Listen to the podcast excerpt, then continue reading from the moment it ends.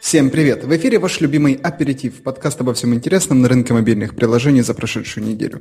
И в студии, как всегда, Леонид Боголюбов, главный редактор издания мобильных приложений Abtractor.ru, Евгений Круглов, CMO компании AppFollow и я, Андраш Густи, руководитель мастерской мобильных приложений Бегемот Бегемот. Сегодня у нас пятый выпуск в сезоне. Вы узнаете о том, почему на самом деле приложение Facebook занимает столько места на вашем айфоне. Какая категория приложений сейчас занимает самую большую долю запросов у разработчиков? Как можно заработать 1 миллион без смс и регистраций? И какое исторически важное событие произошло на этой неделе с App Store, о котором вы не слышали? Тема полезная и важная. Слушайте и набирайте знаний. Всем привет. Важное примечание. 1 миллион долларов ты не сказал. Мне кажется, это ценно. Наш 43-й подкаст э, в iTunes и в подстере. Добро пожаловать. Самые интересные темы, мне кажется. Всем привет. Рад быть снова с вами. Вот. Первая тема у нас, так понимаю, про Facebook будет. Э, Ленин, скажи, Можно пожалуйста... начать с чего угодно. Э, а, ну, давайте с нее чего. А, Ленин, скажи, пожалуйста, почему у вас э, именно такая иллюстрация к этой заметке? А это три лозунга Фейсбука традиционных. Вот э, что бы вы делали, если бы не боялись, э, сделанное лучше, ну, не помню, короче. Ну, в общем, это три лозунга Facebook, и вот третий там еще какой-то есть. У них есть «Двигайся быстро, изменяй да, вещи». Да, да, да, вот. И да. «Двигайся быстро, изменяй вещи». И «Done is better than perfect». Это даже не, не знаю, как перевести. Не, есть перевод. Сейчас, сейчас сделанное скажу. лучше, чем идеально сделанное. Работающий не идеальный механизм лучше идеального не работающего. Работающего, да. Но это не так лаконично, как по-английски. Хоро... Ну, хорошие, кстати, данные is better than perfect. Кто хорошо врубился в статью? Ну, как бы тут просто очень много программерских штук, и у нас, среди нас троих, э, самый больший вот бэкграунд в программировании у Леонида. Нет, ну я врубился, давай я попробую пересказать сейчас своими словами. На самом деле, вот этой статьей я честно горжусь. Это, мне кажется, одна из лучших э, вообще статей у нас на сайте. То есть у нас нарастающий идет, и все лучше и лучше. И вот эта тема, то, что я нашел, и как бы на самом деле не просто посмотрел, что в Фейсбуке 18 тысяч классов полез дальше и нашел вот эту презентацию, мне кажется, очень удачная и очень хорошая статья у нас получилась. Вот, а суть ее в том, что на Reddit спросили, почему на самом деле весит Facebook. Ну, простое приложение, казалось бы, для отображения ленты с котиками, а тем не менее оно занимает 110 мегабайт, даже больше на iOS. Приложение дезассемблировали, соответственно, там более 18 тысяч классов, но это очень большое число, и, собственно говоря, никто не понимает, ну, ни создателей, зачем они нужны и что каждый делает. И инженер Facebook в ответ э, объясняет, зачем все эти 18 тысяч классов и почему оно действительно на самом деле такое большое, это столько много весит. Казалось, что iOS как таковая, она не устраивает э, программистов Facebook из-за того, что те стандартные механизмы, которые в ней есть, по большей части вообще не, не успевают отрабатывать и не, ну, не могут работать в тех масштабах, которые нужны Facebook. То есть, если брать там э, core дату, то есть э, систему хранения данных, она не, не может работать с постоянным обновлением, да, и Facebook пришлось написать свою модель хранения данных. Если брать э, там интерфейсные дела, то тоже iOS то, что предлагает, Facebook, соответственно, не устраивает, потому что все это медленно, нельзя все это обрабатывать параллельно или в бэкграунде, и, соответственно, Facebook тоже пришлось написать собственный компонент Kit, который отвечает за прорисовку интерфейса. Ну, и вот так по всем частям, включая даже Xcode, который ну, я не знаю, как, если вы не программист, вы не работали, наверное, с Xcode, но это, конечно, монструозная такая вещь, которая, я представляю, как долго она те самые 18 тысяч классов загружает, и работать э, Facebook с, ней, с Xcode даже не может. И и даже тут компании, соответственно, пришлось написать собственную среду разработки, которая правильно управляет всеми этими классами и сборками, и, и вот может обрабатывать в реальном времени все это достаточно хорошо. Ну и плюс там еще множество сторонних утилит, которые управляют всякими программистскими штуками вроде гита и там, соответственно, обновление всяких файлов, ну, отслеживание обновлений. И суть этой статьи, вот самое главное в том, что в той культуре, которую Facebook удалось развить, и в тех хакерах, ну, в хорошем смысле слова хакерах, которые э, умеют и берутся за такие дела, как переписывание iOS, который не хватает э, Facebook и большой компании для работы.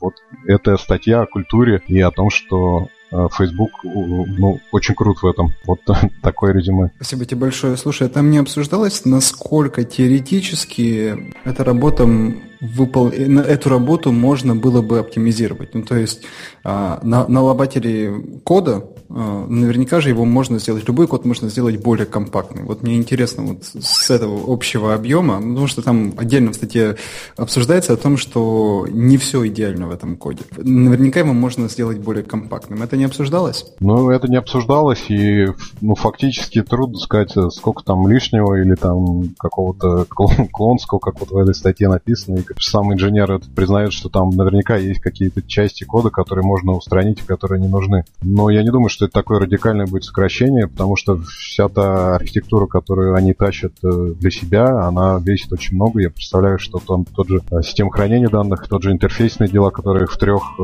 фреймворках у них уже работают. Все это не поддается особенно сокращению. Знаете, я когда-то очень удивлялся, зачем Фейсбуку 40 мобильных разработчиков только в Лондоне. Вот так вот со временем понимаю, что они, наверное, там просто денно и ночно работают, ну, чтобы да. эту всю штуку поднимать. Вот казалось бы, за, за фасадом такого простого приложения, а вот э, все, все мы пользуемся Фейсбуком, кроме, наверное, Евгения, который да, у нас отрицает его в корне. вот, но простое приложение, да, для ленты новостей, казалось бы, что там может быть, а оказалось, что вот э, может быть и 40 разработчиков только в Лондоне, и 18 тысяч классов работают над этим денно и ночно, и очень много заложено в это приложение. На самом деле, статья меня приятно удивила. Я действительно не в восторге от политики Фейсбука, но это не отменяет того факта, что разраб... ну, там могут работать, и, видимо, работают хорошие разработчики, которые способны делать много всяких интересных штук. Если помните, то Facebook изначально работал на HTML5. Видимо, они mm-hmm. таким образом пытались оптимизировать в свое время разработку мобильного клиента, и это вызывало много проблем. Там приложение тормозило, у них были проблемы с функционалом, и в какой-то момент они его полностью переписали. И вот, видимо, тогда же началась работа над э, всей вот этой э, инфраструктурой, которая описана в статье. И что самое приятное, часть этой инфраструктуры публичная. То есть там была ссылка на раздел на code.facebook.com iOS, где собрано достаточно много материалов, посвященных э, вот всем этим инструментам, созданным в Фейсбуке для э, создания э, их клиента. Мне было интересно их изучить, и это здорово, что они делятся с сообществом разработчиков всеми, всеми этими вещами потому что это может быть полезно другим людям, которые тоже могут сталкиваться с необходимостью разработки каких-то дополнительных компонент, если их не устраивает то, что предлагает Apple. Так что, ну, респект, чего, чего уж тут. Ну, на, на самом деле, вот если, если вдуматься, то, то ребята буквально переписали iOS, и от этого как-то даже голова взрывается, то есть все, ну, они экосистему под себя перелопатили, это, это очень круто. Я, кстати, думала, что Евгений как-то начнет защищать iOS. Вот, да, я, я тоже на это надеялся. А я, а я, честно говоря, не знаю, э, как здесь защищать iOS. Мне кажется, хорошо, что iOS такая система, что если вам надо, вы можете разработать свои собственные фреймворки и использовать их для того, чтобы писать ваше приложение. Так что тут особо-то никто на iOS не нападает. Понятно, что история Facebook это история довольно специфических требований. На самом деле мне интересно, а как у других ребят обстоят дела? Вот у Твиттера, нужно ли было им что-то переписывать и создавать какую-то собственную инфраструктуру. Того же Гугла, там, и же с ними. То есть проектов-то много, таких высоконагруженных, у которых могут быть достаточно высокие требования к производительности системы.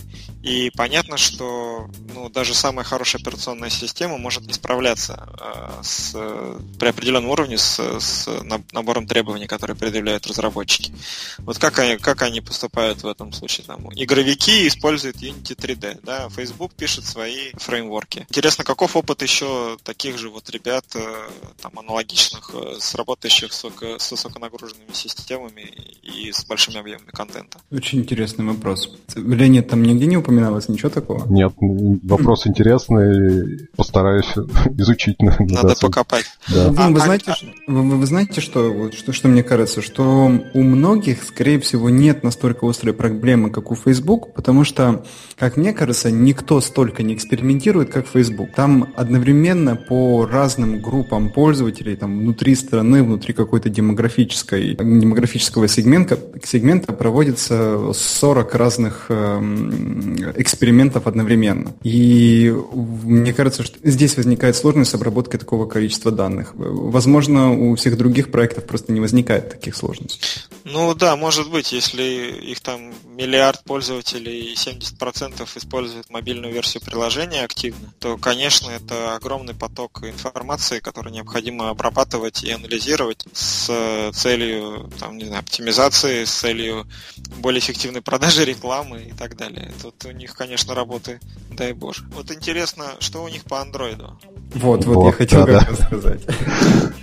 Леонид, что там слышно? Не знаю, тоже. Я хотел вот как раз, я быстренько нашел, Twitter для iOS весит 63 мегабайта, 64, вот, поэтому, ну... Тоже немало. Тоже немало, я думаю, что там тоже какие-то свои проблемы в отображении, соответственно, есть. Что с Facebook для Android, вот, честно говоря, не знаю. А у тебя разве не Android? У меня Android, я не знаю, насколько он там переписывает сам Android. Не, ну просто по размерам можно посмотреть. Не, а на самом деле, если зайти в код facebook.com, то там есть у них несколько разделов, и в том числе под Android. Android, iOS, Web, Backend и Hardware. Facebook 300 мегабайт на Android. Ого-го. Угу. Да, и, кстати, ребята, у них на сайте на этом же количество статей по поводу разработки для Android ничуть не меньше, чем по поводу разработки для iOS. Угу. Improving Facebook on Android, тут он есть. How Open Source Powers Facebook on Android и так далее. Судя по всему, часть из этих инструментов, да, вот видно, используется и для Android тоже. Так что проблемы одинаковые для обоих операционных систем. Слушайте, вот, а как, как, ну, ну мне кажется, что ВКонтакте вообще с такими проблемами проблемами не сталкивается по всей очевидности, потому что вот у меня 40 э, мегабайт вместе с э, контентом, который у него там э, кэшится. А, они вообще такими вещами не парятся, либо у них нет столько экспериментов и столько фишек с рекламой? Хороший я, вопрос. Я, я думаю, что не парится и нету столько экспериментов.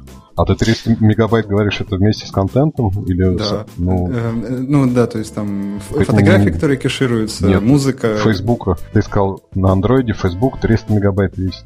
А, это да. с контентом? То есть, ну... Слушай, а у Facebook разве что-то кэшируется? Ну, конечно. У них и на iOS тоже кэшируется. Mm.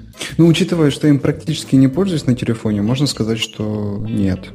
То есть это без контента. Знаете, что еще, э, мне кажется, интересным и важным? У Facebook же не одно предлож... приложение для каждой платформы. Они да. делают э, целое семейство приложений. У них есть отдельные приложения для управления группами, тот же Facebook Messenger. По-моему, даже они сделали какой-то Facebook Lite для старых, устаревших андроидов. И там и так далее. То есть они, используя эти инструменты, видимо, в том числе создают еще и специализированные приложения, что тоже отвечает каким-то внутренним задачам.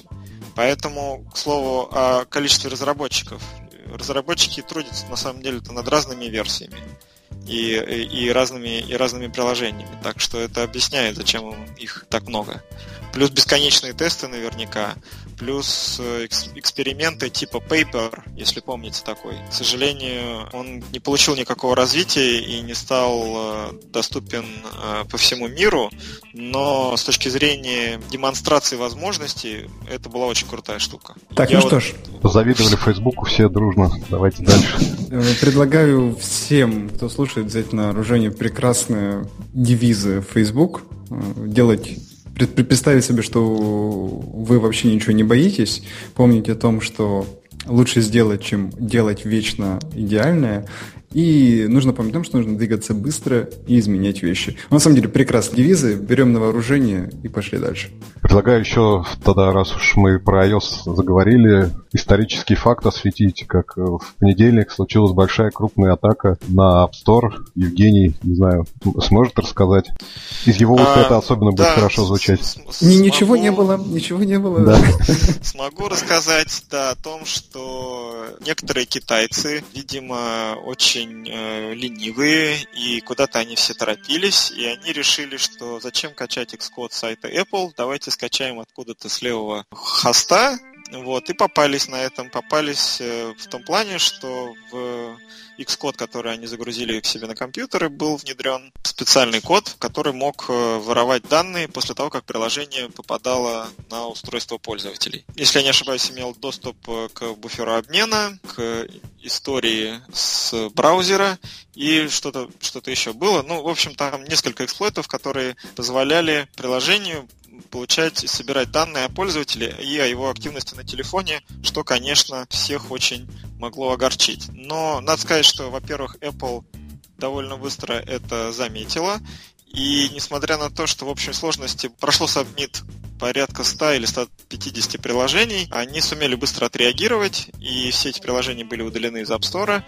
Более того, была рассылка от Apple с, пред, с предостережением разработчикам о том, чтобы они проверяли, откуда они качают Xcode. Ну, собственно, история на этом и закончилась. Неизвестно, ну, по крайней мере, не сообщалось о том, пострадал ли кто-либо бы серьезно из-за этих проблем ну, среди пользователей. Понятно, что разработчики пострадали, потому что им пришлось э, заново переделывать все, что они делали в этом неправильном Xcode э, уже в, в правильной среде разработки. Ну и Apple, да, они пережили, наверное, первую такую крупную взлом своей системы. Я думаю, что это послужит им хорошим уроком, и они укрепят э, свои э, рубежи, чтобы такое не повторилось. Мне кажется, Абтрактор делает очень правильное резюме. Непонятно, почему такие крупные приложения использовали вот этот вот ПО, и непонятно, как они могли пройти процесс ревью у Apple вроде как очень дотошный, скрупулезный и строгий. Да, вот это интересная тема, потому что у Apple Review есть ну, частично автоматически, частично человеческим ресурсом проходит, и по идее автоматический ревью как раз должен был бы проверять на наличие вот этих всех malware, которые могут быть э, внедрены в код. Видимо, люди, которые его внедряли, хорошо знали особенности этих проверок и сумели достаточно грамотно скрыть свой код, чтобы он не был обнаружен э, системами. Молодцы. Чего? Чего уж тут? Молодцы. Надо дать им должное. А вот почему китайцы доверились, в том числе там, по-моему, WeChat и еще вот кто-то похожий на них левому исходнику, вот это, конечно, удивительно.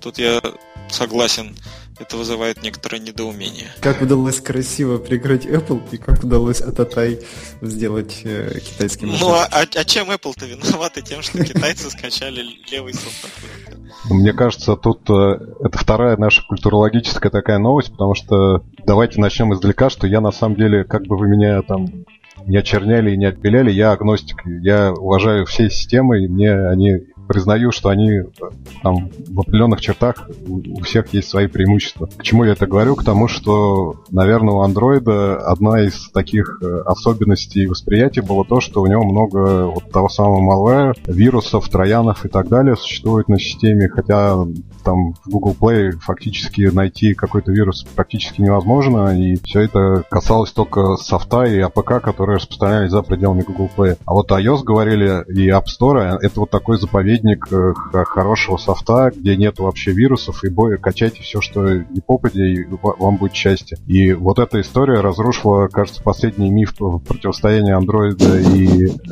iOS. Вот такой культурологический феномен, э, что и, и в App Store теперь есть вирусы, вот это, мне кажется, очень симптоматично. Мне кажется, ты все-таки немножко передергиваешь. Во-первых, история с вирусами на андроида, она происходит достаточно регулярно, просто Google прикладывает очень много усилий для того, чтобы все эти очаги э, заражений быстро-быстро прикрывать. Тем не менее, регулярно бывают новости о том, что там либо пароли украли, Э, либо какой-то софт начинает отправлять смс на платные номера, ну и тому подобное. То есть в общем сложности количество новостей про взлом iOS и про взлом Android пока еще в пользу Android. Но, безусловно, э, Google об этом знает и, и, и борется с этим. То есть э, они понимают, что это ничего хорошего это для них э, не принесет. А насчет того, что в а App Store появились вирусы, но это неправда. Как, как, как бы, они появились там по ошибке разработчиков, это все-таки не, не целенаправленное было действие. Не, нет, послушайте. Есть ребята, которые на Android выкладывают приложения, цель которых взлом, да? А разработчики Вичата не собирались выкладывать э, свою версию Вичата с тем, чтобы взламывать пользователей. Но теперь есть прецедент. И по ну, сути прецедент сейчас... есть, я, я согласен, да, но все-таки это не совсем вирусы в том, в том понимании, как, вот, как мы говорим о вирусах. Да, это было, было, было взломано, а в него был внедрен код без ведома разработчиков. При этом это быстро обнаружили и быстро пофиксили. И сейчас прилож... эти же приложения уже этого кода не содержат. То есть вы можете загрузить WeChat, не опасаясь того, что вы себе пробьете, так сказать, дыру в безопасности. Ну... В общем, okay. давайте за то, чтобы разработчики, которые умеют делать вирусы, направляли свои умения на общее благо, и чтобы вообще нигде не было вирусов. Всем Это да.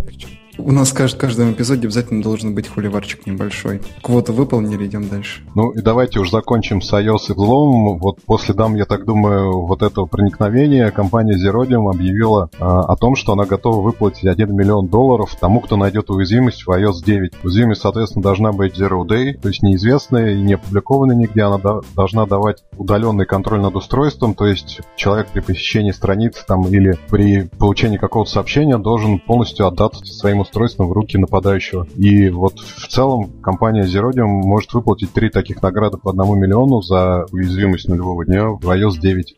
Вот такая небольшая новость. Зачем это? Ну, она продаст их потом за, за много дороже. Но рынок уязвимости это огромный рынок, там миллиарды долларов. Тому, кто найдет уязвимость в iOS, э, я думаю, очень много можно на этом заработать. Мне кажется, что, может быть, это им для пиара нужно, потому что они же занимаются компьютерной безопасностью, и они таким образом просто привлекли к себе внимание. Вероятно, они-то сами уже проверили ASD и убедились, что, ну, плюс-минус там все хорошо. Нет, ну проверить одной компании iOS 9 ну, фактически невозможно. И тут сообщество уже не разработчиков, а хакеров, оно работает гораздо более эффективно, чем одна компания или там коллектив даже какой-то исследователей. Потому что программы поощрения поиска уязвимости есть у Google, есть у Facebook, есть у Microsoft, и они платят там миллионы долларов хакерам, которые находят уязвимости и не выкладывают для общего, так сказать, ознакомления черным хакерам, а в компанию и уведомляют о найденной уязвимости. И поэтому тут, я не знаю, ну, пиар, да, наверняка есть, потому что такая круглая сумма. И, собственно, iOS 9 недавно вышедшая, и вот э, случай с проникновением, и тут же случился. Наверняка пиар это составляющая тут большая, но в целом это общепринятая практика, и ничего как бы зазорного нету. Слушайте, а у Apple на самом же деле нет официальной программы по отлавливанию э, уязвимостей. Ну, потому что политика Apple, что у них вообще нет уязвимостей. Публичные бета-тесты, это имеется в виду... Ну, нет, это не то. Немножко, да. Конечно. Ну, вообще, я помню истории, надо сказать, не очень в пользу Apple, когда ребята, условные хакеры, писали о том, что находили какие-то ошибки, возможности взлома или получения доступа к системе, и писали об этом в Apple, а потом в течение там полугода-года Apple не справлял эту ошибку, и они в итоге делали ее публичной. Только после этого Apple выпускала заплатку. Надо сказать, что да, возможно, здесь у них э, все не очень хорошо, что на самом деле странно. Леонид, Андерш, это еще один у нас культурологический шок. Третий за сегодня. Ну, вы так ну, нападаете, надо вам поддаться немножко подыграть. В области уязвимости, окей, у Apple все не очень хорошо. Давайте на этом остановимся. Ну, как, статистика на стороне Apple, ребят. А то, что случаются какие-то минорные истории, то здесь я согласен. Но они со всеми происходят. Значит, обсуждение в Facebook, которое абтрактор просто находишь, находит в каком-то феноменально большом количестве, всем неинтересные. Леонид, в чем суть этой находки? Ну, конкретно этой находки Дмитрий Желнин из Ижевской студии 65 Apps, он задал такой провокационный немного вопрос. Он проанализировал свою статистику по входящим заявкам, и 70% у него относится к одному определенному классу, категории, не знаю, как это назвать. И вот э, все разработчики, соответственно, пытались угадать, к какому же классу они относятся. Всего там этот пост собрал более 150 комментариев. На момент, когда я его смотрел, там было 155, по-моему, сейчас, наверное, уже больше. Соответственно, самые популярные догадки были такси, рестораны, приложения для носимых устройств и мессенджеры, социальные сети. Ну, такие совершенно понятные прозрачные направления, которые сейчас растут, и, вероятно, заявки от них могли бы быть там в лидерах. Но вопрос оказался с подвохом, и 70% запросов вот к нему конкретно приходит от компаний, у которых уже есть приложение, но которое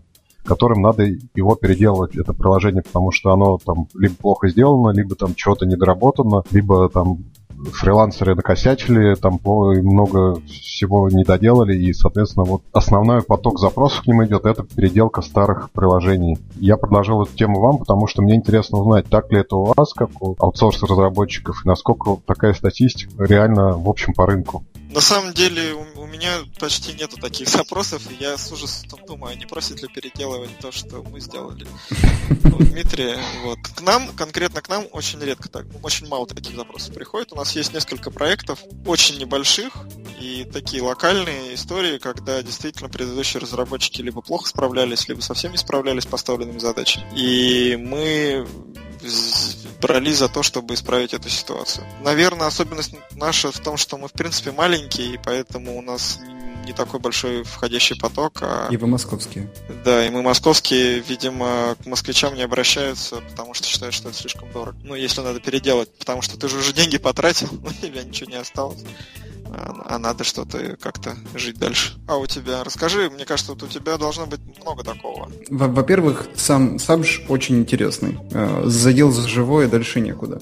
Э, ну, по разным, по разным причинам. Вообще просто как, сегменты рынка просто разные. Я должен с тобой согласиться, практически нет таких запросов. То есть, ну, я не знаю, там, я вот за последнее время могу вспомнить один или два. А, у нас в большей степени это разработка новых приложений. И я хочу сказать, что в своем большинстве это очень непростая клиентура. Почему непростая? Они уже потратили деньги на разработку, они уже один раз обожглись, скорее всего, если у них что-то не очень хорошо с приложением. Тем не менее, у них уже сформировался определенный ценник. Сколько должно стоить готовое приложение?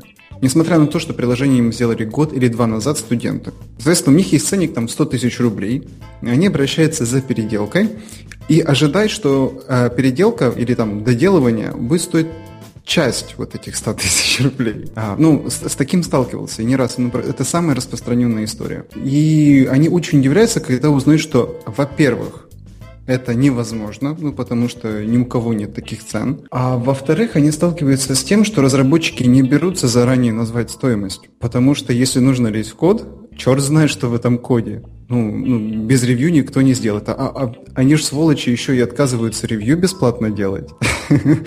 Вот, и, и получается так, что они обычно сталкиваются с ситуацией, когда разработчик говорит, мы, мы сможем поработать над этим приложением только при условии почасовой оплаты. Рынок, ну, российский рынок очень плохо к этому адаптирован. И получается тут настолько клиенту тяжело перестроиться вот на это вот мышление, во-первых, дороже оказывается значительно, а во-вторых, еще и непонятно, насколько дороже. Поэтому, мне кажется, это довольно специфическая категория клиентов. А, ну, мне кажется, для Дмитрия это работает, потому что он этому радуется, как, по сути, что он говорит в комментариях.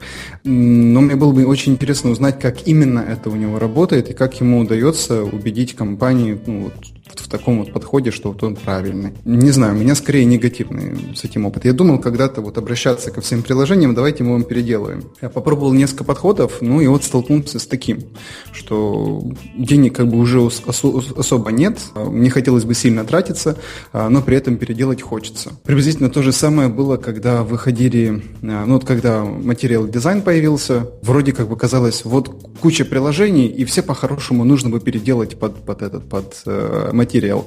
Предлагаешь всем и сталкиваешься с тем, что люди не готовы к этому, ни финансово, ни, ни эмоционально. Окей, а вы можете рассказать тогда, вот у вас, ну, если не секрет, какие направления пользуются наибольшим спросом? Ну, то есть э, такси, там те же социальные сети, мессенджеры, какие запросы больше всего? Не иссяк ли у вас вот поток э, заказов от стартапов, так сказать, э, в связи с нашим кризисом? Ну, стартапы стартапам рознь. А, есть очень, ну, эм, иссякали запросы от стартапов нулевых. У которых вообще ничего нет. То есть ребята совсем зеленые, собрали от родителей, друзей и дебилов, извините, деньги и хотят замутить приложение. Ну, так, таких уже давно не встречалось. Людей, которые делают новые предприятия, имея при этом и опыт, и деньги, ну, такие более зрелые предприниматели, э, такие остались.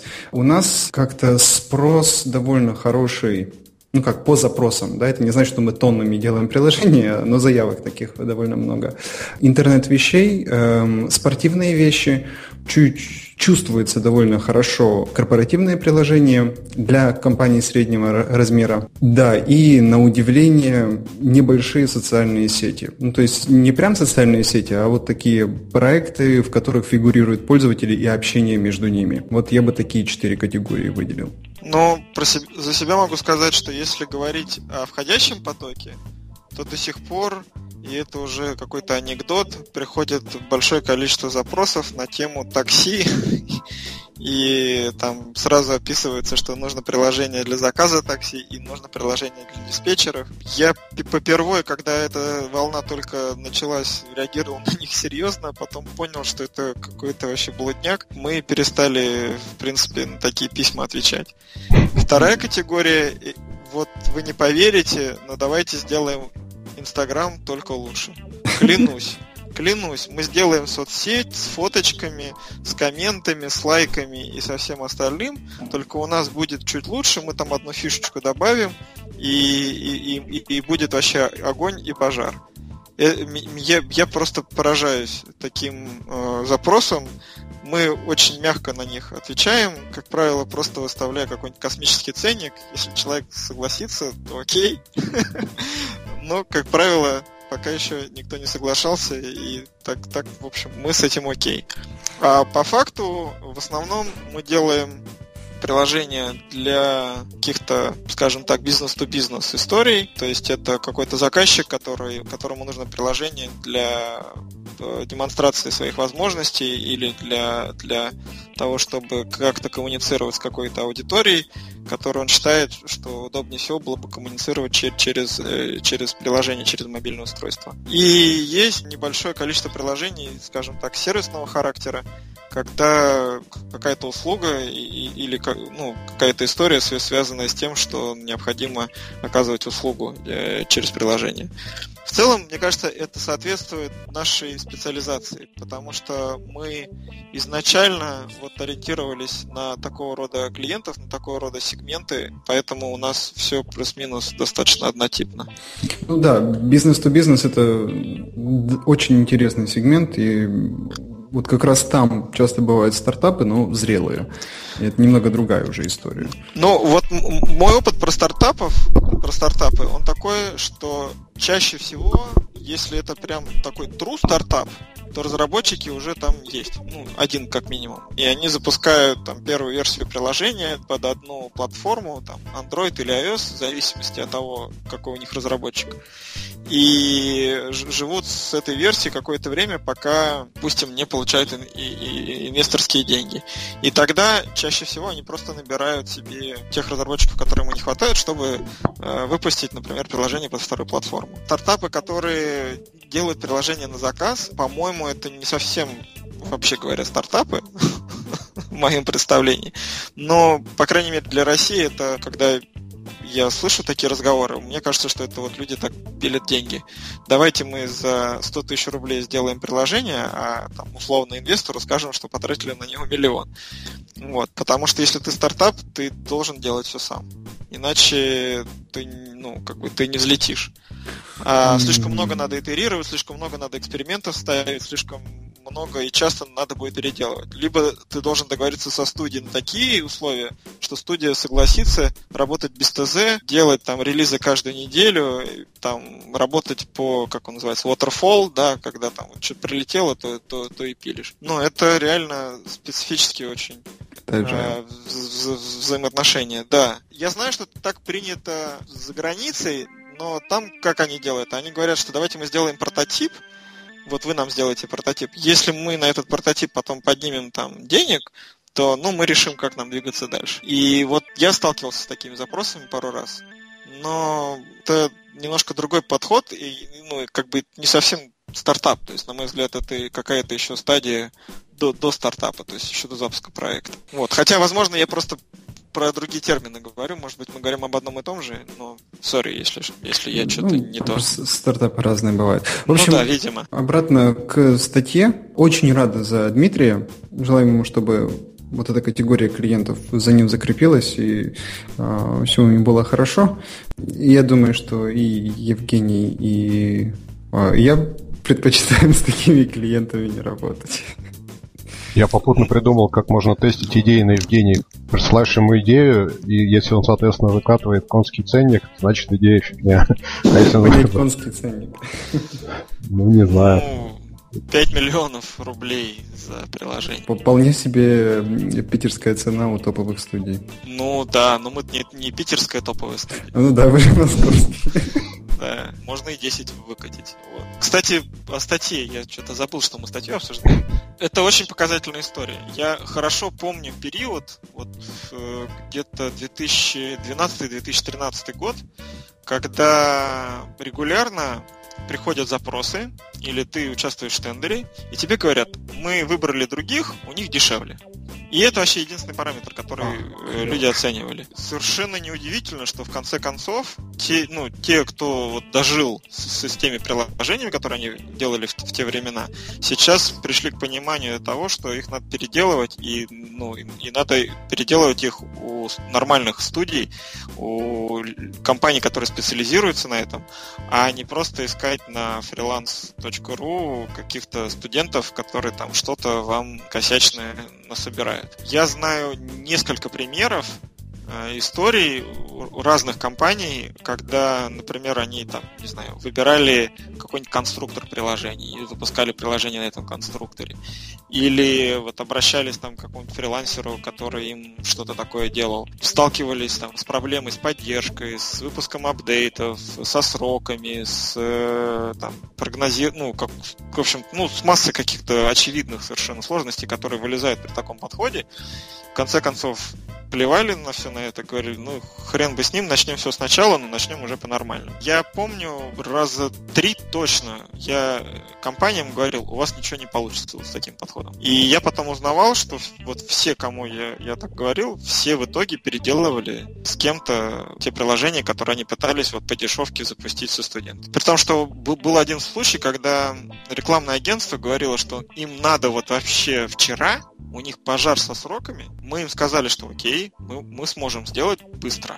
Ну и попросили денег за это, ну, за срочность, грубо говоря. Они сказали, нет, нет, нет, это дорого, реально ушли каким-то студентам, я это потом узнал, ну, так неофициально, не в неформальной беседе. А, извините, а, обосрались, и в итоге просто зафакапили клиенту проекта.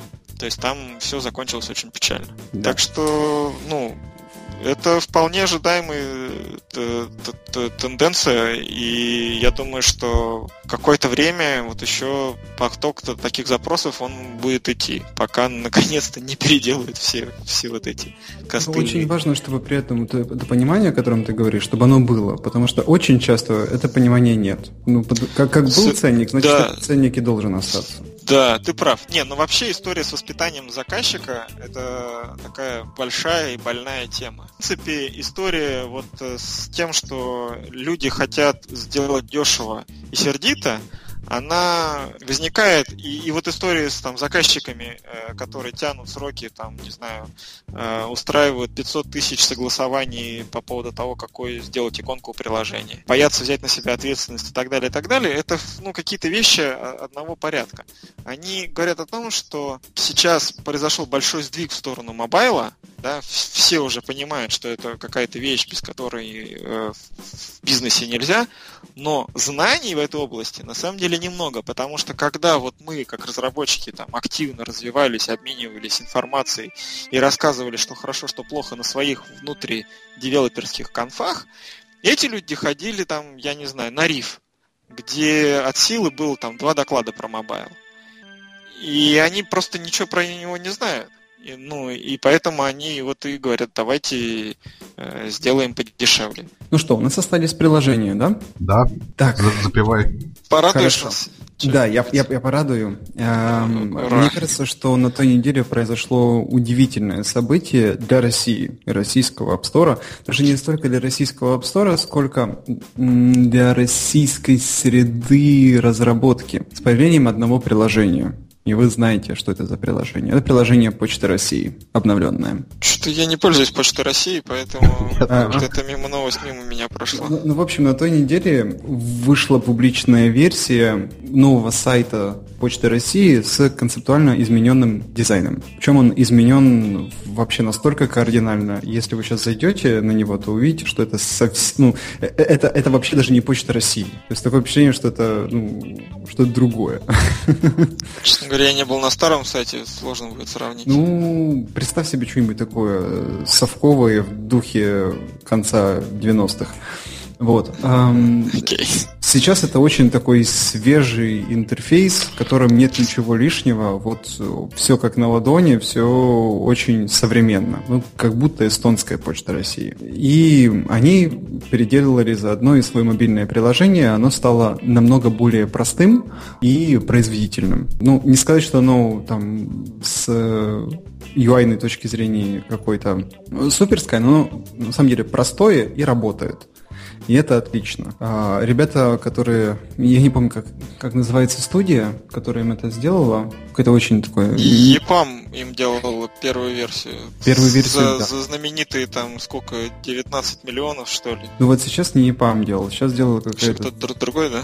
ци- цифр чего-то. Ну, в общем, какая-то небольшая студия, вроде как московская, которая специализируется на интерфейсах. Ну, ну в общем, это хорошее приложение, чего, что очень странно э, ожидать от э, государственной организации, э, но оно на самом деле выполнено на хорошем уровне, как сайт, так и приложение. Ты прав, в App Store 3776 пятерок стоит на последнюю версию, но и люди очень довольны, а в обновлении сказано, что вот вы просили, и мы сделали.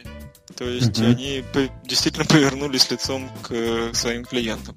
Да, ну, ну причем как-то с неожиданной стороны Почта России так вот изменилась. Ну, понятно, что есть куча проблем, которые, существуют в этой организации, ну, которые десятилетиями будут искореняться, разве что ее полностью расформируют и заново соберут. Но вот то, что с цифровой точки зрения она так обновилась, с человеческим лицом, как она повернулась, это очень примечательно и здорово. Ну, за сайт особенный респект ребятам, которые это делали, ну, прям шикарно. Вот, ну, у меня на Не- самом деле не- неожиданно ты выступил, надо сказать. Так, давайте я тогда продолжу. И я продолжу с э, темой предложений, приложений не для всех. Вот, в прошлый раз я рассказывал про приложение, которое помогает молодым родителям следить за ребенком, а сейчас приложение, которое называется Кластер. И это очень простенькое приложение, которое позволяет делиться фотографиями или видео с ограниченным кругом людей. Идея такая, что вы внутри приложения создаете группу, в нашем случае это все наши родственники, и э, выкладывая фотографию, делитесь ей вот только с этой группой людей. Они могут их комментировать, лайкать, выкладывать свои фотографии и, собственно говоря, все. Приложение простое, но идея в том, что это по сути, микро, микро-микро соцсеть для очень ограниченной группы людей. И это удобно тем, что вы знаете, что с кем и, и для кого вы делитесь данной конкретной фотографией, новостью, текстом там, да, или, или видео. Я давно искал что-то похожее. Э, В свое время пользовался приложением, которое называлось Square Hub и заставил всех своих родственников там зарегистрироваться.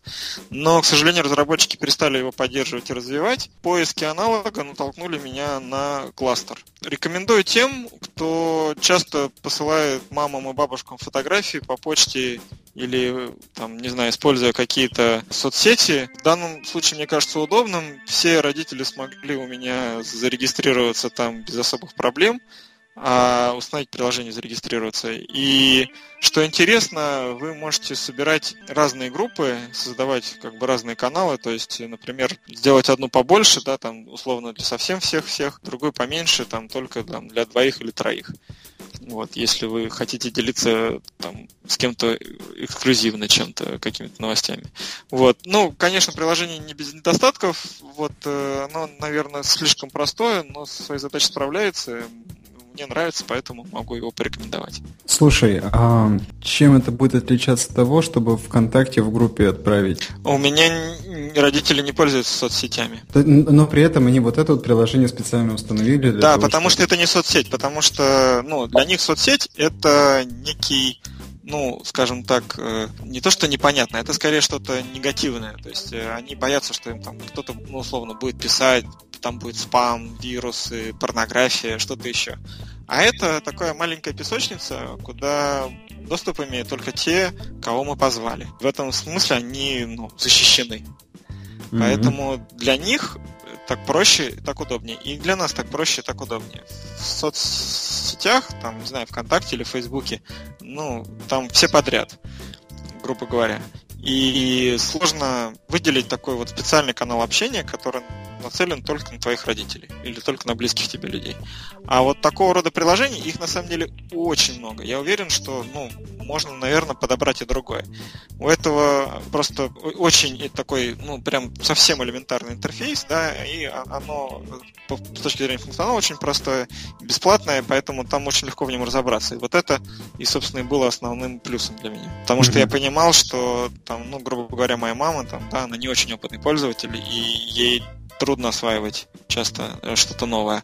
А здесь она очень легко с этим разобралась, и ей удобно, и мы всегда на связи. Она говорит, что-то давно в фотографии внучки не было. Бац, и она там появилась. Спасибо тебе большое. Леонид, а у тебя какое за что. У меня приложение сегодня связанное со спортом. Я как вот, постоянно сидящий за компьютером, мне все это периодически надоедает, и я пытаюсь найти себе а, идеальное приложение, которое бы быстро как бы заряжало физической форму мою. Я продолжительное время пользовался называемым Send Mint Workout. Э, это было веб-приложение какого-то издания, то ли York Times, то ли вот типа такого пошиба. Она просто как страница у меня была сохранена на iPad, и, соответственно, я им пользовался, но в силу того, что оно веб, э, оно было очень ограничено в функционале. И на замену ему я нашел вот ровно такой же, называется 7 Minute Workout от и Джонсон. Это те же самые 7-минутные тренировки, как бы стандартный